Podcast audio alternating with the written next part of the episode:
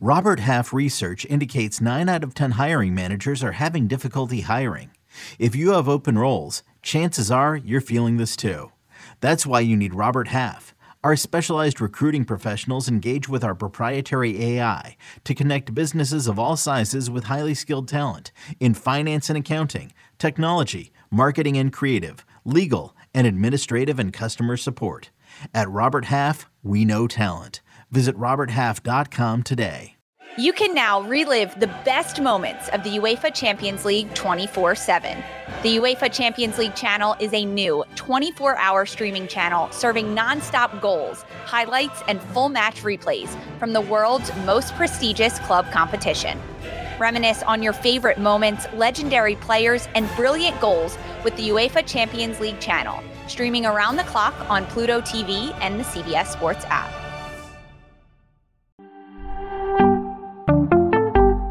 Andrew Abbott or AJ Smith Shawver? Let's discuss on Fantasy Baseball today in 5. Welcome into FBT in 5 on Tuesday, June 6th. I am Frank Stampfl, joined by Scott White.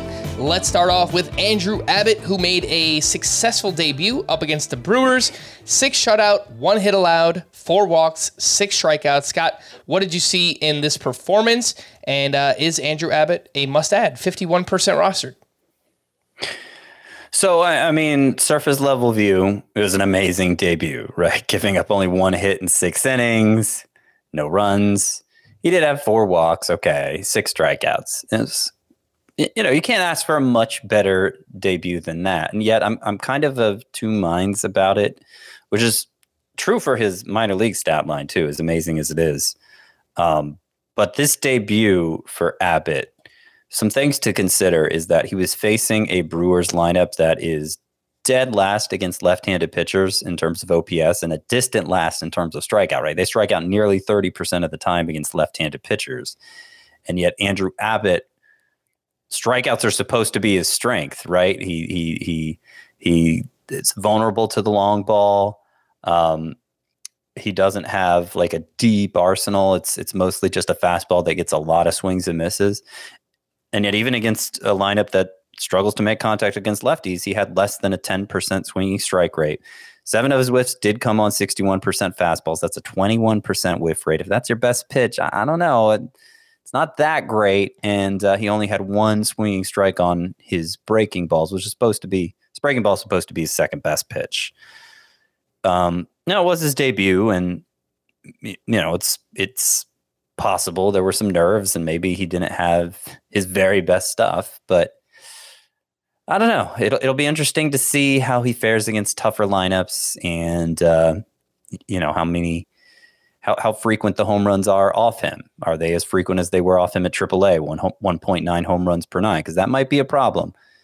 Um, and since he doesn't throw especially hard, just what kind of bat misser are we looking at at the major league level? As good as it was in the minors still, as good of a debut as it was, as good as his minor league numbers are, I'd have to call Andrew Abbott a must add at this point.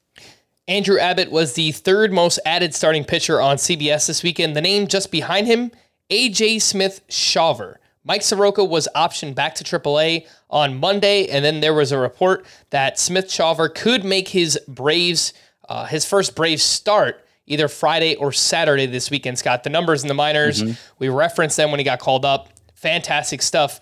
Let's say both Abbott and Smith Shawver are, are available. Who would you rather have? Well, I wasn't willing to commit to an answer here until I saw Abbott's debut because if he gave up three home runs, it might be a different story. But I, I got to say Abbott after the way his debut went. Of course, AJ Smith Shawver is not a flawless prospect himself.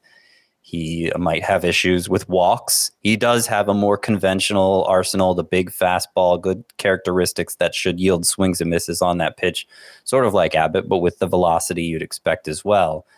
Uh, but he's also, he, he climbed all the way from A ball to the majors in like a month's time.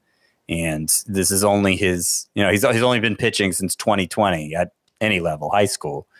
Um, so it's it, it's a rush job on the Braves' part, and and that'll be a difficult hurdle for AJ Smith Shawver to clear.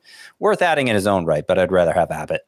All right, Scott, let's wrap up with uh, two Phillies that had breakout games here on Monday. Aaron Nola allowed three unearned runs over seven innings. He actually took a no hitter into the seventh, 12 strikeouts with 21 swinging strikes. The fastball velocity was up in the start. Uh, it's good to see that. And obviously, the whiffs, uh, they had been down earlier this season. And Trea Turner had a monster game. He went four for five with a double dong, three runs, three RBI, five hard hit balls in this game. Uh, Scott, anything that you'd like to add on Trea Turner or Aaron Nola? Great games. Yeah, and I've been pretty optimistic about Aaron Nola, even though, yeah, the ERA had been a little high. We've seen that before from him because he can be home run prone. But I think the more concerning aspect of his profile this year was the strikeout rate was down, the swinging strike rate was down. Had he lost something stuff wise? Well, three of his last four starts, he's looked like a big bat misser again, like we're used to seeing from Aaron Nola. So I think he's back, and I think you can trust him as an ace going forward. And, and likewise, I hadn't really lost much faith in Trea Turner. I mean, the track record is is what it is. I mean, he's he's about as consistent of a first round performer as we've seen, and he's still on the right side of thirty. May have been pressing a little bit uh, with a new team, particularly when he got off to a slow start. You see that in some of the plate discipline numbers that you know maybe he's just forcing it a bit, but hopefully he'll be able to relax with this big game and uh, produce like the first round player we know Trea Turner to be. I expect he will. All right, for more extensive fantasy baseball coverage, listen to the Fantasy Baseball Today podcast on Spotify, Apple Podcasts, the Audacy app, or anywhere else podcasts are found. Thanks for listening to Fantasy Baseball Today in 5, and we'll be back again tomorrow. Bye bye. Hello, everyone. It's Micah Richards here. You might have seen me on CBS working on their Champions League coverage over the last couple of years. I wanted to tell you about an exciting new podcast that I've been working on. It's called The Rest is Football. It's me, alongside Gary Lineker and Alan Shearer, two absolute legends of the game. The show combines topical debate from the world of soccer along with outrageous tales from our careers. And I mean, outrageous. Just search The Rest is Football wherever you get your podcasts. All the best from Big Meats.